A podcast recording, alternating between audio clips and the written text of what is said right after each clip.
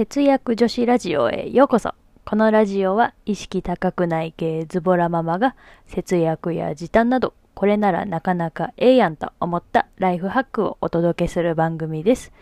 聞いたよの代わりにいいねをポチリと押してもらえたら嬉しいです。2020年12月30日、2020年も最終日でございます。えー、あっという間の一年だったかなと思うんですが、ただいま私義理の実家におりますので、予約投稿で今回は失礼します。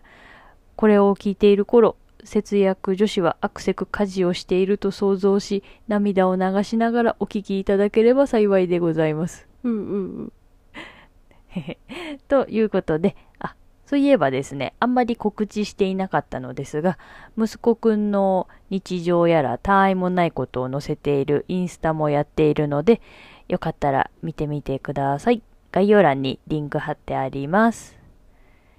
で、今日はですね、節約とか時短とかあんまり関係なく、個人的な一年の振り返りをしたいなと思います。お付き合いいただけたら嬉しいです。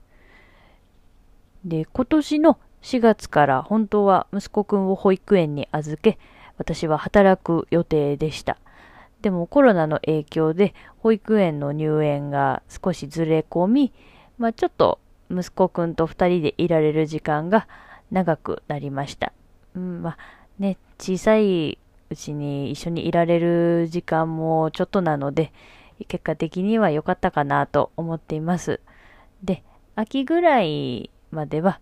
あの、本業の方の感覚を取り戻すのに結構必死で働いておりました。でもまあだんだん慣れてきて、あの、副業を再開したりとか、あの、ノートにいろいろ書き始めたのが9月頃からですね。で、まあ、私の性質上、そういうものづくりを始めると、凝り性なので、とことんやりたくなるんですよね。それでやっぱり自分のブログやサイトを作りたくなってしまって、結局自分のドメインを取得して、ブログを2件立ち上げました。あとは12月からはこの音声配信も始めました。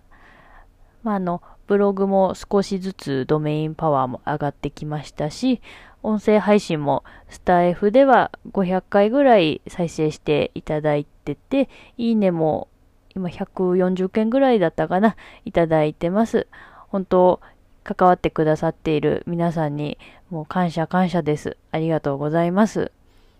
えー、イラストの副業に関しても私めっちゃ凝り性なので一度始めると没頭してしまうんですが懲りずにフォローしてくれた旦那さんにも本当に感謝です。2021年もまあほどほどにイラストの副業も頑張りたいなと思うんですがほどほどに頑張りもうちょっと成果は出せるようにしたいなと思っています。